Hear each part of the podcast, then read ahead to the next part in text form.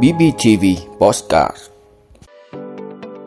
Tổng vận chuyển hàng không Việt Nam đạt khoảng 74 triệu khách. Tăng lương tối thiểu vùng, khó làm kịp cho đầu năm mới. Gần 18.000 cán bộ đảng viên công chức viên chức bị kỷ luật trong năm 2023. Bảo đảm an toàn thực phẩm, phòng chống ngộ độc dịp Tết lễ hội xuân 2024. Màn hình máy tính gây bệnh cận thị nhiều hơn điện thoại. Đó là những thông tin sẽ có trong 5 phút trưa nay, ngày 20 tháng 12 của Bosscat BBTV. Mời quý vị cùng theo dõi. Tổng vận chuyển hàng không Việt Nam đạt khoảng 74 triệu khách. Thưa quý vị, tin từ báo cáo của Cục Hàng không Việt Nam năm 2023, tổng thị trường vận chuyển hành khách ước đạt xấp xỉ 74 triệu khách, tăng 34,5% so với năm 2022, giảm 7,4% so với năm 2019, là năm trước khi xảy ra dịch Covid-19. Trong đó, vận chuyển quốc tế đạt 32 triệu khách, tăng 1,7 lần so với năm 2022 và bằng 77% so với năm 2019. Vận chuyển nội địa đạt 42 triệu khách, giảm 3% so với năm 2022 và tăng 12% so với năm 2019. Mạng đường bay quốc tế phục hồi và từng bước mở rộng, các hãng hàng không Việt Nam và nước ngoài đã khôi phục hoàn toàn các đường bay đến các thị trường truyền thống và mở rộng khai thác một số thị trường mới. Tổng sản lượng hành khách thông qua các cảng hàng không năm 2023 ước đạt 113,9 triệu khách, tăng 15,5% so với cùng kỳ năm 2022. Trong đó, sản lượng khách quốc tế đạt 32,7 triệu khách, tăng 170,6% so với cùng kỳ năm 2022. Khách nội địa đạt 81,2 triệu khách, giảm 6,1% so với năm 2022. Theo dự báo của Cục Hàng không Việt Nam và các hãng hàng không Việt Nam, nhu cầu vận chuyển hành khách hàng không năm 2024 là từ 80 triệu khách, trong đó nội địa là 38,3 triệu khách và quốc tế là 41,1 triệu khách. Tăng lương tối thiểu vùng, khó làm kịp cho đầu năm mới.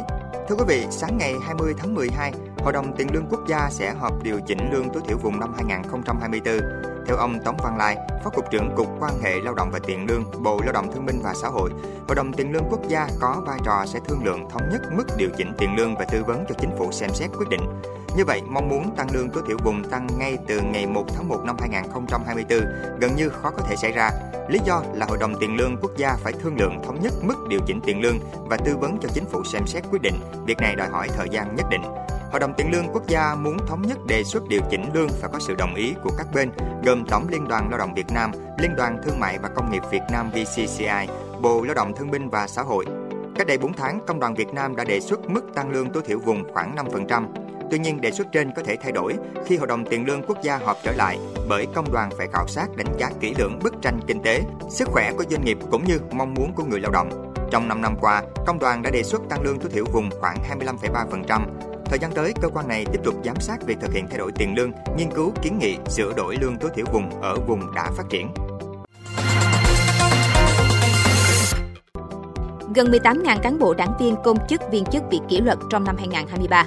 Thưa quý vị, theo Bộ Nội vụ trong năm 2023, từ ngày 1 tháng 1 đến ngày 15 tháng 12, tổng số cán bộ đảng viên công chức viên chức bị kỷ luật là 17.808 người. Số liệu này được Bộ Nội vụ công bố trong báo cáo tổng kết công tác năm 2023 và phương hướng nhiệm vụ công tác năm 2024 của ngành nội vụ. Báo cáo nêu rõ, trong năm 2023, Bộ Nội vụ đã tập trung nghiên cứu, rà soát, đề xuất chính phủ, Thủ tướng sửa đổi bổ sung nhiều văn bản quy phạm pháp luật liên quan đến quản lý cán bộ công chức viên chức.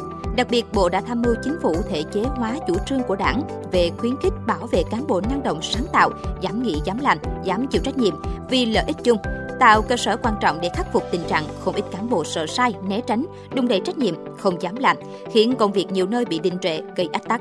Qua đó tạo thêm động lực để cán bộ công chức tự tin bản lĩnh hơn khi đương đầu với khó khăn thử thách trong thực thi nhiệm vụ, công vụ. bảo đảm an toàn thực phẩm, phòng chống ngộ độc dịp Tết lễ hội xuân 2024. Thưa quý vị, Cục An toàn Thực phẩm Bộ Y tế đã có công văn gửi Sở Y tế các tỉnh thành phố trực thuộc Trung ương, Ban Quản lý An toàn thực phẩm thành phố Hồ Chí Minh, thành phố Đà Nẵng, tỉnh Bắc Ninh.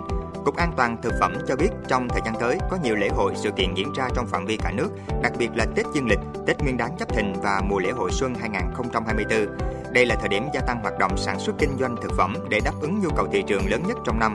Các loại thực phẩm có nhu cầu tiêu thụ lớn thường là các thực phẩm tươi sống, bánh, mứt kẹo, rượu bia, nước giải khát, nước đá, các loại thực phẩm bao gói sẵn, thực phẩm chế biến sẵn ăn ngay.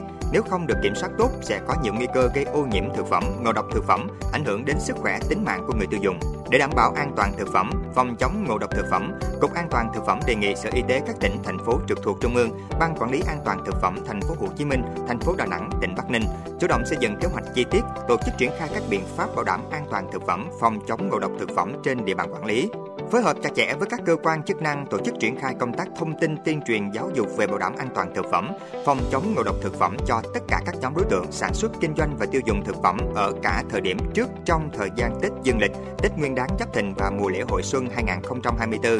Tập trung tuyên truyền các biện pháp bảo đảm an toàn thực phẩm, phòng ngừa ô nhiễm thực phẩm, đặc biệt là các biện pháp vệ sinh ăn uống, vệ sinh cá nhân nhằm nâng cao nhận thức, thay đổi hành vi thói quen trong lựa chọn sử dụng thực phẩm để đảm bảo an toàn, không sử dụng thực phẩm không rõ nguồn gốc xuất xứ.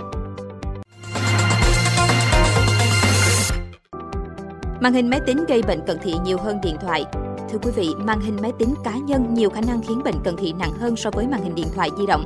Kết quả của một nghiên cứu mới của các nhà khoa học Australia cho thấy Tiến sĩ Samantha Lee, một nghiên cứu viên cao cấp cho biết trong 8 năm trở lại đây, khoảng 1 phần 3 số thanh niên Australia mắc chứng cận thị và số lượng đó đang tăng dần. Đây là điều gây bất ngờ cho các nhà nghiên cứu. Tiến sĩ Samantha Lee đã sử dụng dữ liệu thu thập được từ 600 thanh niên để tìm hiểu xem màn hình kỹ thuật số tác động đến sự phát triển của cận thị như thế nào. Bà phát hiện ra rằng tình trạng cận thị trở nên trầm trọng hơn ở những người ngồi hơn 6 giờ mỗi ngày trước màn hình máy tính, trong khi thời gian dành cho điện thoại di động hầu như không gây ảnh hưởng đến cận thị. Theo tiến sĩ Lee, khi mọi người đưa điện thoại di động lại gần mặt, màn hình khá nhỏ, nhưng mọi thứ xung quanh điện thoại di động đều ở rất xa. Vì vậy, nào sẽ ghi nhận rằng hầu hết mọi thứ xung quanh đều ở xa và nó báo cho mắt biết rằng không cần thiết phải điều tiết để thấy rõ. Các chuyên gia khuyến cáo nên dành nhiều thời gian ngoài trời hơn có thể giúp làm chậm lại sự phát triển của cận thị, đặc biệt là khi còn nhỏ. Đối với những người phải làm việc, họ nên tăng cường nghỉ ngơi hoặc thậm chí mang màn hình ra làm việc bên ngoài nơi có ánh nắng mặt trời vì điều đó hữu ích hơn. Tiến sĩ Lee hy vọng sẽ tiếp tục nghiên cứu để xem các gen có thể gây ra sự khởi phát bệnh cận thị như thế nào và tại sao bệnh cận thị lại tiến triển sớm.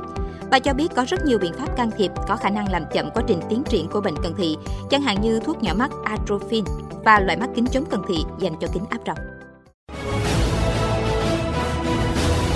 Cảm ơn quý vị đã luôn ủng hộ các chương trình của Đài Phát thanh truyền hình và báo Bình Phước. Nếu có nhu cầu đăng thông tin quảng cáo ra vặt, quý khách hàng vui lòng liên hệ phòng dịch vụ quảng cáo phát hành số điện thoại 02713 887065. BBTV, vì bạn, mỗi ngày.